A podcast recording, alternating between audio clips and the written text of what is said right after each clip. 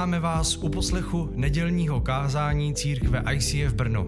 Jsme součástí ICF Movement a naší touhou a posláním je pomáhat lidem, aby se více podobali Ježíši Kristu a s odvahou měnili svět kolem sebe. Přejeme vám příjemný poslech.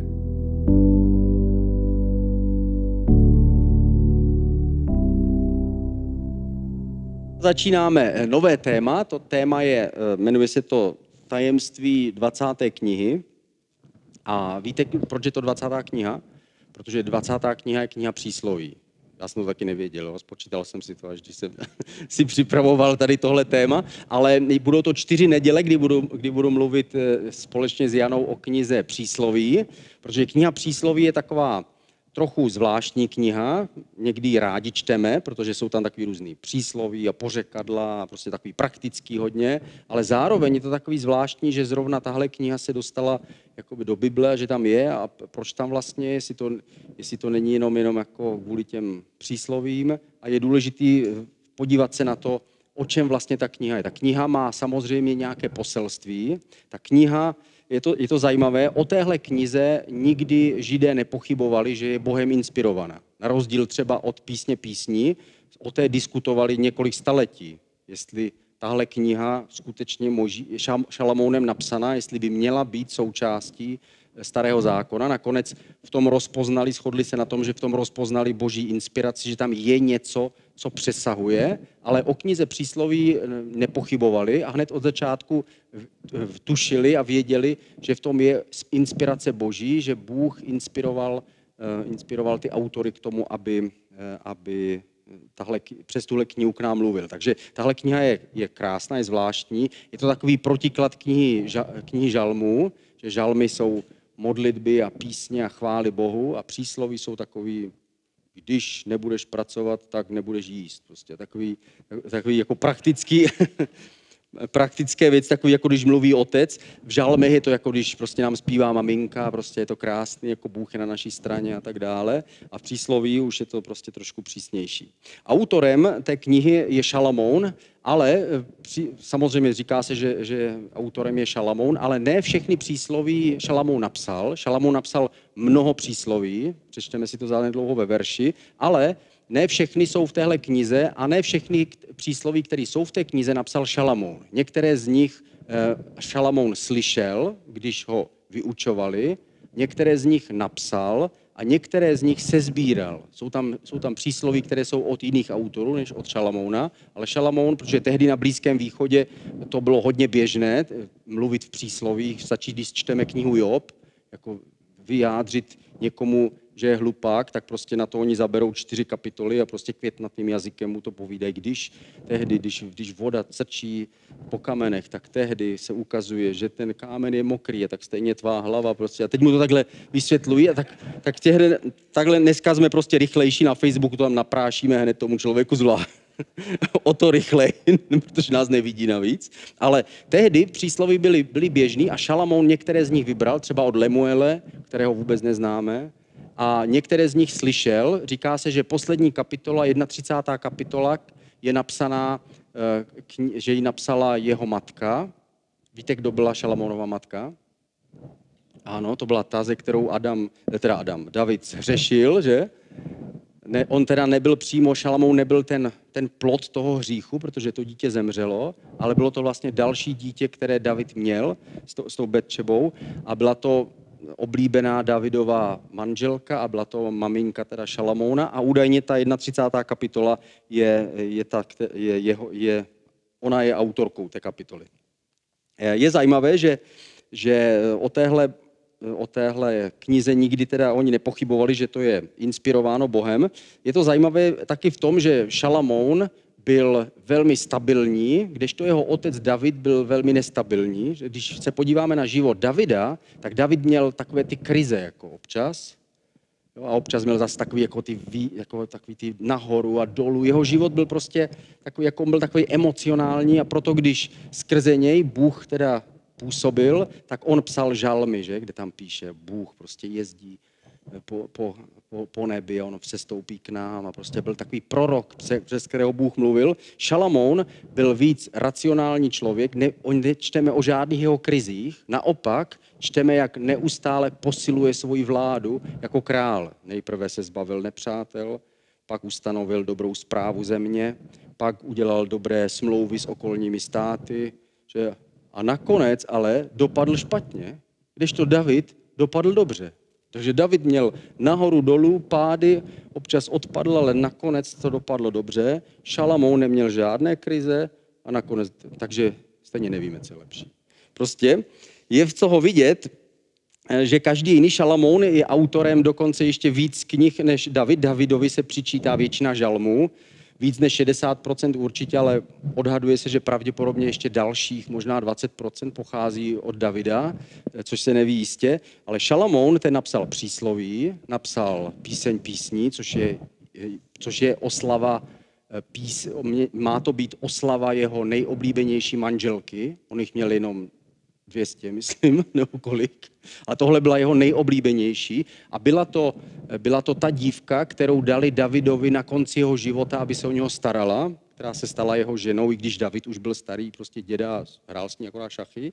A tahle dívka po Davidově smrti, ona mu zahřívala nohy, je tam napsáno, tak po Davidově smrti si vzal Šalamoun a údajně to byla jeho nejoblíbenější žena, a to je, ten, ta, ta šulamitka, o které on tam píše v té, v, té, v té písni, tak to je to stejné jméno a o té napsal tady tu milostnou píseň, která ale přechází do takových prorockých vlastně míst, kde se mluví nejenom o, o dívce, ale mluví se tam vlastně o nevěstě a ženichovi a to už vlastně přechází na Izrael a Boha a církev a Boha a vlastně člověka a Boha a, už, a, a tím vlastně e, to přechází do té, do té duchovní dimenze. A pak napsal knihu Kazatel, Kniha Kazatel je skvělá. Vždycky, když prostě si moc myslíme, tak je dobrý si přečíst tu knihu Kazatel.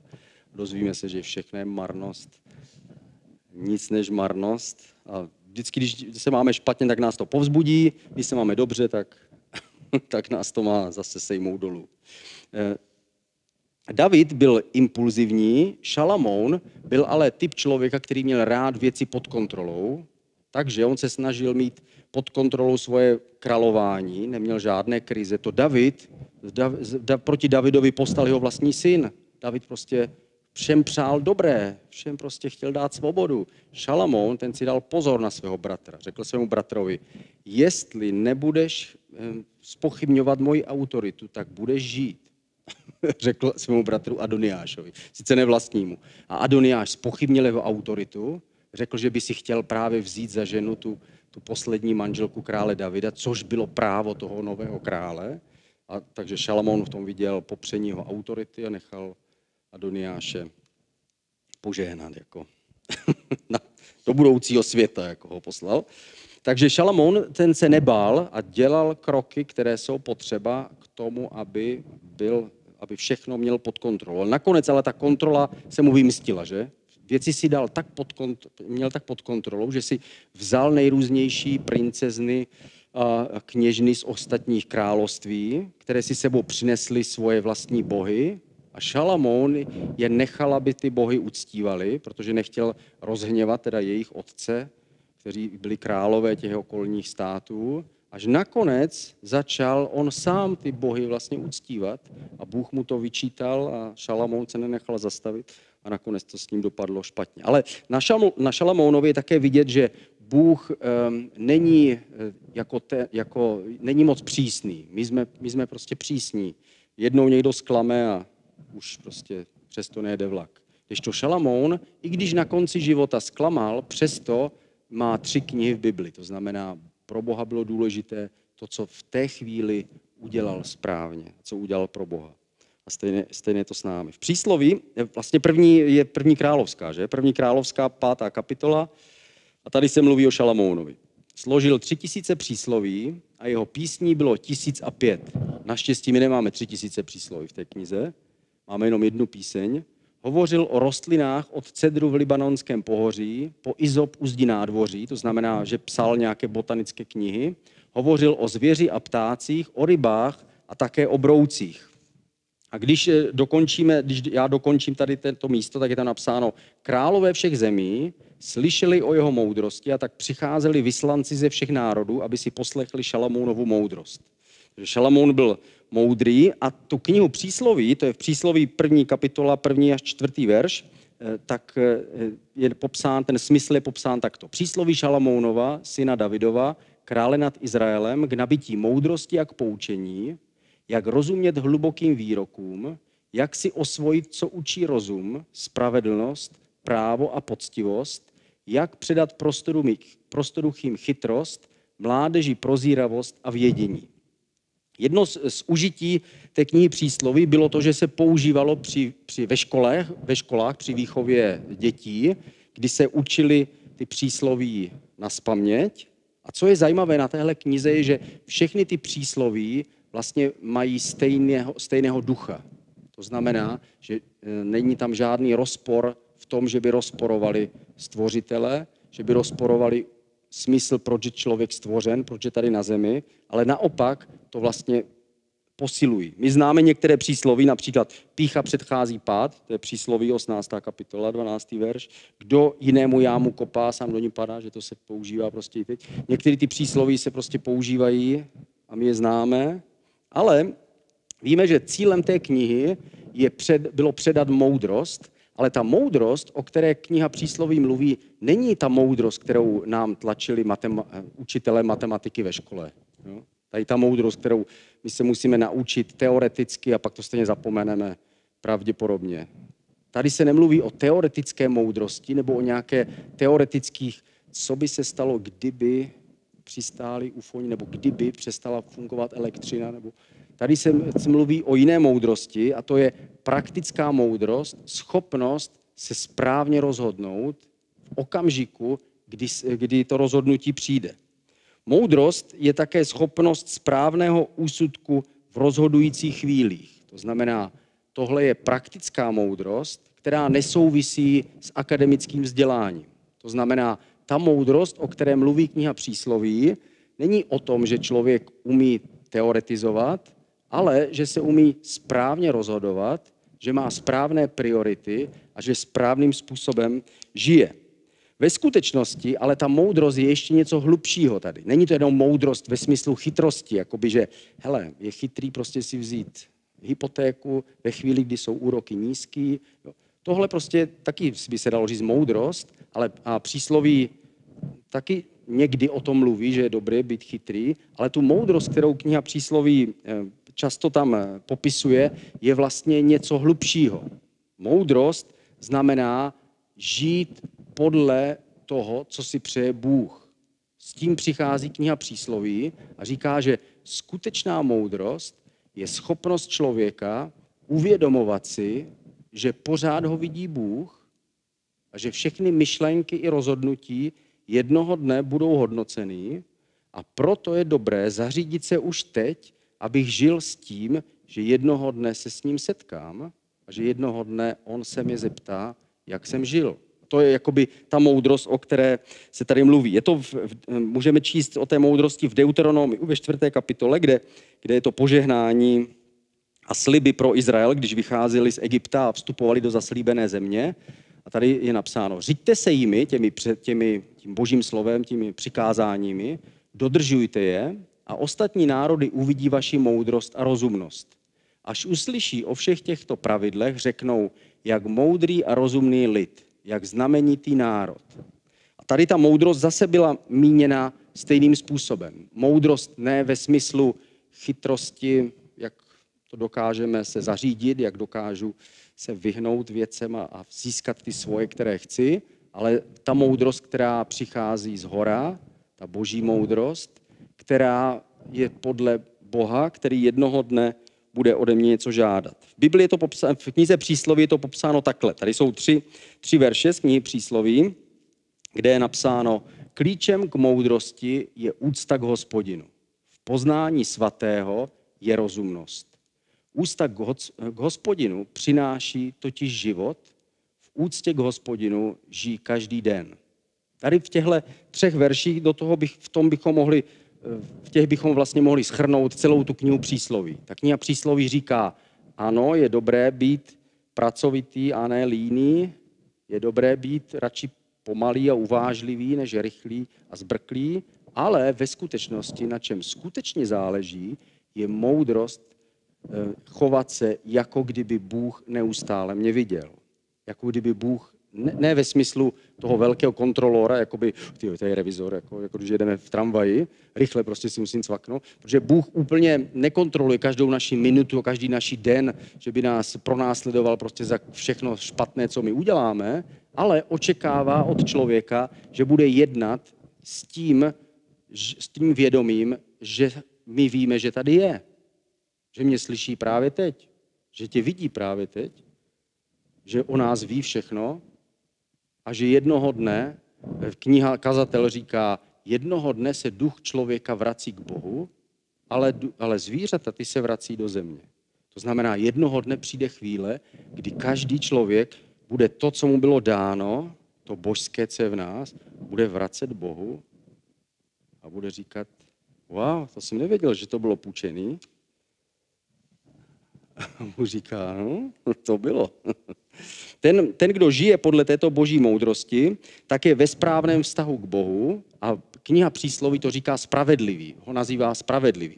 Proto v knize přísloví nazývá, nacházíme několik jmen. Nacházíme tam spravedlivého a bezbožného. Je tam mnoho veršů, kde jsou srovnávány, že spravedlivý, který kráčí po dobré cestě, tak tam trefí, ale bezbožný, ten zabloudí, kdyby jeho cesta byla sebe lepší. Prostě je tam vždycky, do, je tam bezbožný a spravedlivý jsou daný do protikladu, ale to spravedlivý je znamená člověk, který si uvědomuje, že jeho život teda má být věnovaný Bohu, ale znamená to nejenom, že, má, že je ve správném vztahu, třeba my díky Ježíši Kristu jsme ve správném vztahu k Bohu, protože Ježíš zemřel za naše hříchy, takže my tím, že ho přijímáme, jsme ve správném vztahu. Ale to slovo spravedlivý v přísloví znamená ještě něco víc. Neznamená to jenom věřící, jakože my věříme, že Bůh je, ale znamená to, že žije podle toho, co si myslí, že Bůh očekává.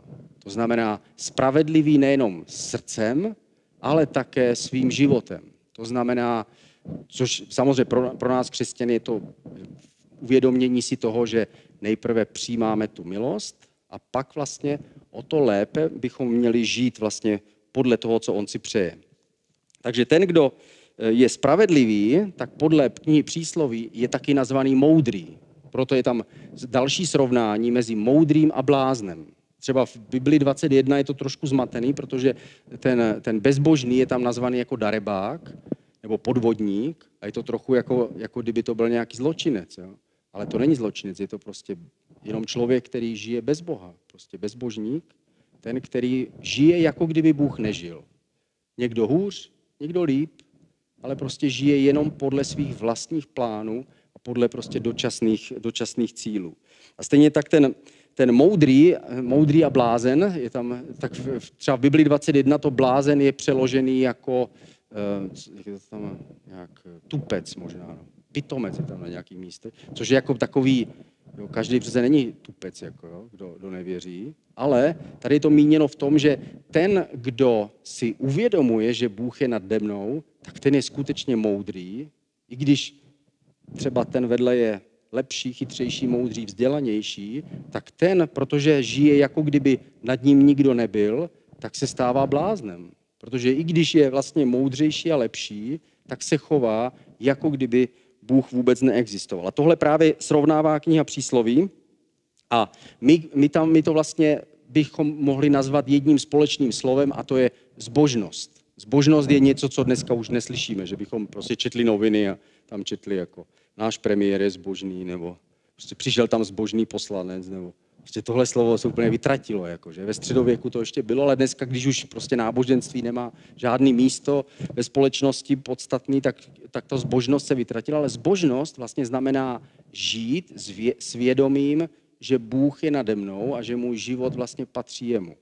Neznamená to, že jsem nějaký duchovní prostě superman, ale znamená to, že žiju tak, jak si myslím, že Bůh ode mě očekává. A ta zbožnost je vlastně schrnutí těch dvou slov. Spravedlivý a moudrý v knize přísloví. Ve skutečnosti je to vlastně zbožný člověk. To znamená ten, který, sice to na něm nevidíme zvenčí, podle toho, jak vypadá, ale podle jeho života to vidíme. Protože některé věci on dělá jenom proto, že si myslí, že to chce Bůh a některé věci nedělá jenom proto, že si myslí, že to chce Bůh. Eh, to stejné, eh, mám tady krásnou, krásný citaci. Zbožnost je tedy to, čím se víra v Boha projevuje navenek ve skutcích i slovech. To znamená to, jak žiju vlastně, jak se snažím žít podle toho, co si přeje Bůh. Krásným příkladem je Ruth, která, tam je ten příběh té Ruth, která vlastně žádá, žádá chce, aby jí pomohl ten příbuzný její, jak, jak je to tady, tchýně, její tchýně, že? To, její tchýně má příbuzného a ten příbuzný podle Možíšova zákona má právo si tuhle růd vzít za ženu a má právo dá, vykoupit jejich pozemky, o které přišli a znova je vrátit její rodině, protože podle Možíšova zákona vždycky ty pozemky se měly vracet té rodině, komu patřili. Ale oni neměli peníze, ale podle Možíšova zákona, jestli najdou příbuzného, který má peníze a ochotu, tak může vykoupit ty pozemky a dát jim to zpátky.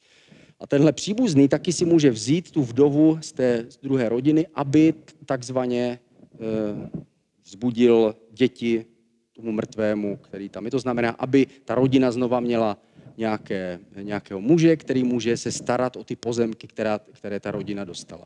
A tahle, tahle Ruth přichází za tím, za tím Boázem, když tam mlátí to obilí a je tam ten zvláštní příběh, jak si k němu vlehne pod tu plášť. Že? Když jsem to četl poprvé, jak jsem si říkal, uh, to je lehtivý příběh tady. Ale to jsem nechápal ještě o co. Myslel jsem si, že si pod ten plášť lehla z nějakých erotických důvodů, jako jo? ale ale to, to by bylo prostě všechno pokažený, že kdyby on se s ní vyspal, kdyby tam došlo prostě ke smilstvu, tak by vlastně tím všechno zničil. Jo? To by prostě všechno to naplnění tady toho pravidla Možíšova zákona. Naopak, ona by byla stíhaná jako nevěstka a on by musel prostě ji vyplatit a tak dále, prostě podle Možíšova zákona. Takže o to tam nešlo. Šlo tam o to, že když že ten příbuzný, který eh, byl rozhodnutý eh, vykoupit pozemky toho druhého, tak vlastně měl hodit plášť na toho, na toho na toho příbuzného a ona vlastně pod ten plášť si sama lehla a tím chtěla říct, udělej to podle Mojžíšova zákona. A on řekl, wow, tahle dívka je nejenom krásná, chytrá, ale ještě zbožná, protože to udělala přesně, jak to měla udělat podle božích pravidel. A Boaz řekl, kde bych našel takovou ženu? Šup, hned si vzal. Titus, první kapitola, první verš, už budeme končit. Tady vlastně o tom mluví nový zákon. Nový zákon mluví o zbožnosti hlavně v listech Timotea, Tita a, a Petra, protože to už je, když církev už běží, církev už funguje několik desetiletí a oni mluví teda k církvi o těch věcech, které jsou důležité. A to je, musíte to žít, tu víru, jim říkají.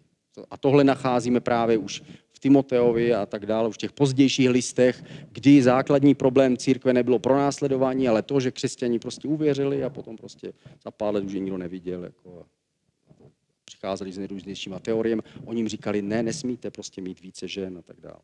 Takže tohle čteme v Titovi, tam je napsáno Pavel, boží služebník a poštol Ježíše Krista, poslaný zvěstovat božím vyvoleným víru, aby poznali pravdu a žili zbožně. To znamená, aby žili podle Boha, který je nad námi.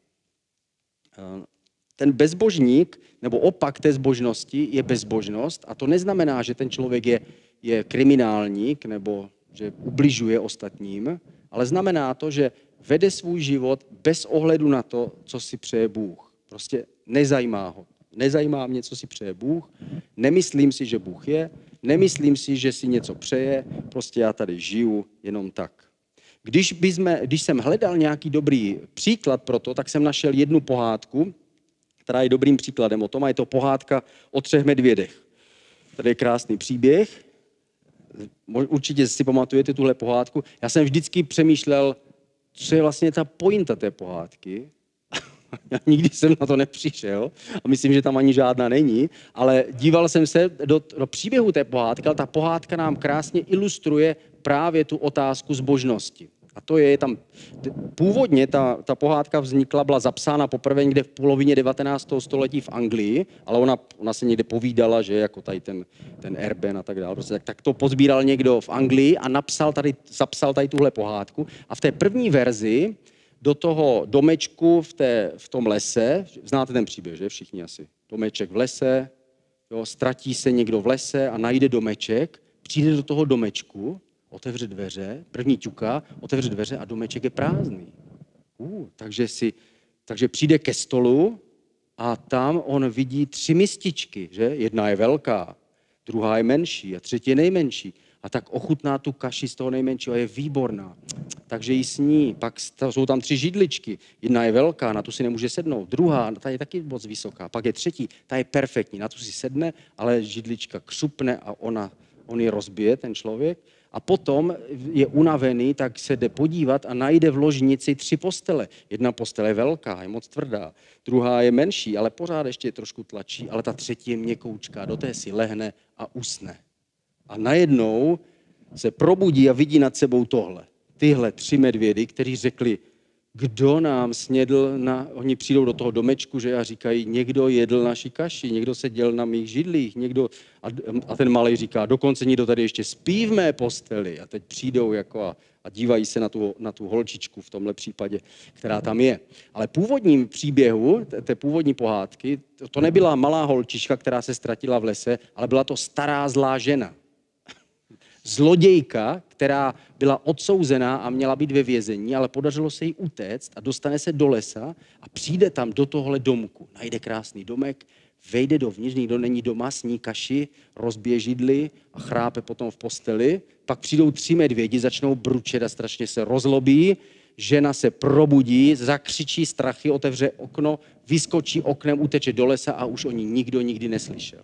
Tohle je ta první verze té pohádky ale pak se jim to zdálo trošku krutý, takže k tomu přidali tu verzi s holčičkou, že to není teda stará žena, ale je to holčička, která se ztratí v lese, přijde, najde ten domeček, ťuká, nikdo tam není, otevře dveře, přijde tam, sní kašičku, rozsedne židličku, spí v postýlce, medvědi přijdou, probudí a ona se jim omluví. Řekne, ah, já jsem nevěděla, že to je vaše, váš domeček, vaše, já se omlouvám, já jsem se ztratila v lese. Medvědi odpustí a pustí ven a ona odchází z domečku a najde svůj dom, oni poradí. Je to jednoduchý, stačí, když poješ tady za třetí jahodou doleva, prostě tam smrka a seš doma. Najednou to najde, přijde domů a tohle je ta druhá verze. A já, když jsem, já jsem si vzal tady tuhle pohádku jako příklad, eh, protože ve skutečnosti tohle krásně ilustruje náš život. Ve skutečnosti všichni lidé žijí v domku, který postavil někdo jiný. Všichni lidé jsou vlastně buď ta stará žena, anebo ta malá holčička a vstoupili jsme do domu, který není postavený lidskou rukou. A my říkáme, to nikdo nepostavil. To prostě je náhoda. Ta slunce, že takhle vychází a stromy, že rostou a že obilí tady a dá se z toho dělat chleba a dá se dýchat vzduch a máme děti a prostě a mluvíme. A to všechno prostě je schoda okolností. Jako. Ale co když ne? Co když ten domek skutečně někdo postavil? A co když tu kašičku jsme neměli jíst? A co když tu židličku, kterou jsme rozbili, tak ji někdo bude chtít spravit? Co když se vrátí medvědi? A tohle, tohle je vlastně základní lidská, lidský pocit. To usnutí bychom mohli, bychom mohli eh, přeho, popsat jako, jako smrt, kdy člověk umírá a pak se probudí a zjistí, že ten domek někomu patřil že jeho vlastní život vlastně byl takový domek, který mu někdo postavil a že ho měl teda zjistit, co a jak. Ve skutečnosti ta, měl ten člověk, který vstoupil do toho domu, tak se měl bát, že? Tohle byl důvod, proč byla napsaná ta pohádka, že, se měli, že, že ten, kdo přijde někam, kde to nezná, že se má bát a má se ptát, komu to tady patří, jak tady mám žít, co on si přeje, kdo, tady, kdo to tady postavil. Mohl bych sníst tu kaši, anebo má počkat, dokud nepřijde pán domů.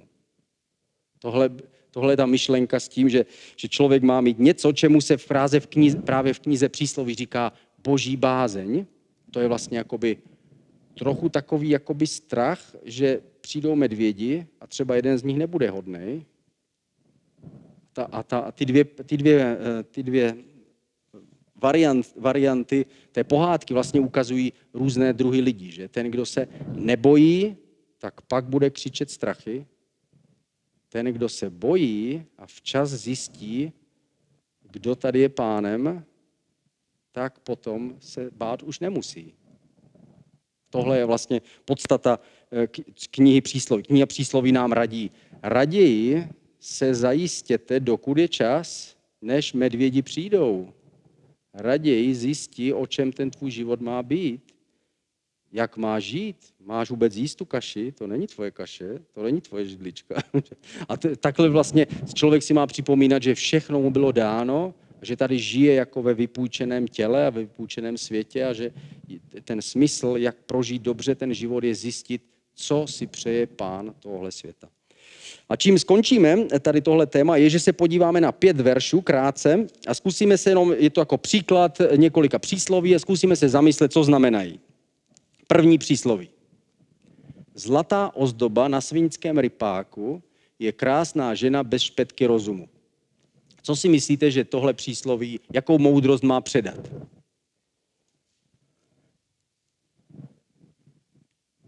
Co vás u toho napadne? Tak mluvte, ať tady nejsme do rána. Přesně, neber si ženu s rypákem. neber si ženu bez rozumu. Přesně. Tohle je další. K čemu jsou peníze v rukou tupce? Když nemá rozum, moudrost nekoupí. Ale tohle má ještě další rozměr. Když se podíváme na to slovo tupec, tak to je právě blázen, neboli bezbožník, znamená ten, kdo, se, kdo nehledí na boží věci, když nemá moudrost, to znamená, když teda neví, jak se, co se svým životem udělat podle Boha, tak mu to je stejně jedno. Tak mu to je, je k ničemu. Pokud nepoužijeme svůj život správně, tak, jak si přeje Bůh, tak jsme tupci, že? Dáme další. Tohle je pěkný.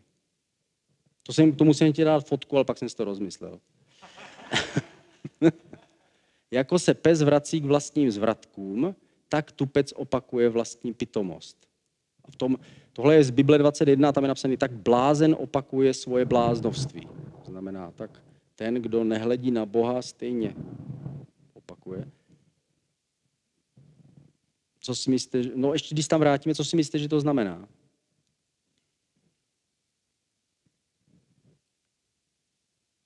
Jo, to je přesně ono. Tak čtyřka. Už jsem cítil, že to pochopil. Tohle je taky pěkný. I kdyby z hňupa v hmoždíři napadrť rozdrtil palicí, nezbavil bys ho hlouposti. A to, to hňupa je zase blázen. Znamená, i kdyby z blázna nebo bezbožníka v moždíři napadrť rozdrtil palicí, nezbavil bys ho jeho bláznovství, to zna, a tohle třeba jeden z důvodů, proč vlastně Ježíš přišel na zem. Protože Bůh nemůže člověka změnit zvenčí. Může ho jenom pozvat a ten člověk může přijmout a může jít. Ale pokud by chtěl člověk lidi změnit, tak by to musel udělat takhle. A stejně by to nepomohlo. A poslední, nebo předposlední, už nevím pokud se budeš, jo, tohle je poslední, tohle, tohle je takový, to si vždycky připomínám, ten si říkám, proč to tam je. Pokud se budeš v těžký den hroutit, tvá síla za moc nestojí. Tohle vždycky, když tu, tak si to vždycky uvědomím, jako kdyby mi Bůh říkal, dělej, co si stěžuješ, co tady ležíš, běž.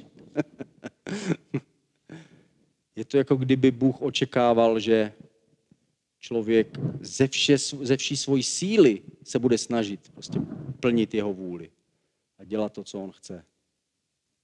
Jakože my někdy říkáme, o pán je prostě hodný, on mi pomáhá, jako když padáme a tak dále, ale někdy nám říká tohle. No. Říká, makej trochu. Aspoň já to v tom tak úplně cítím. Já mám ještě vybraný potom další, na ty se podíváme zase příště. Takže pojďme se modlit společně. Ježíši, děkujeme ti za tvoji moudrost, kterou ty nám dáváš. Modlíme se, aby jsme měli tu moudrost, o které jsem mluvil, tu moudrost si vždycky uvědomovat, že ty jsi nad námi a že ty, ty jsi taky na konci našeho života a jednoho dne ti budeme přinášet svůj život jako na talíři, jak jsme žili, co jsme dělali, jak jsme se snažili a zkoušeli žít podle tvé vůle. Tak se modlíme, dej nám tu pravou moudrost. Amen.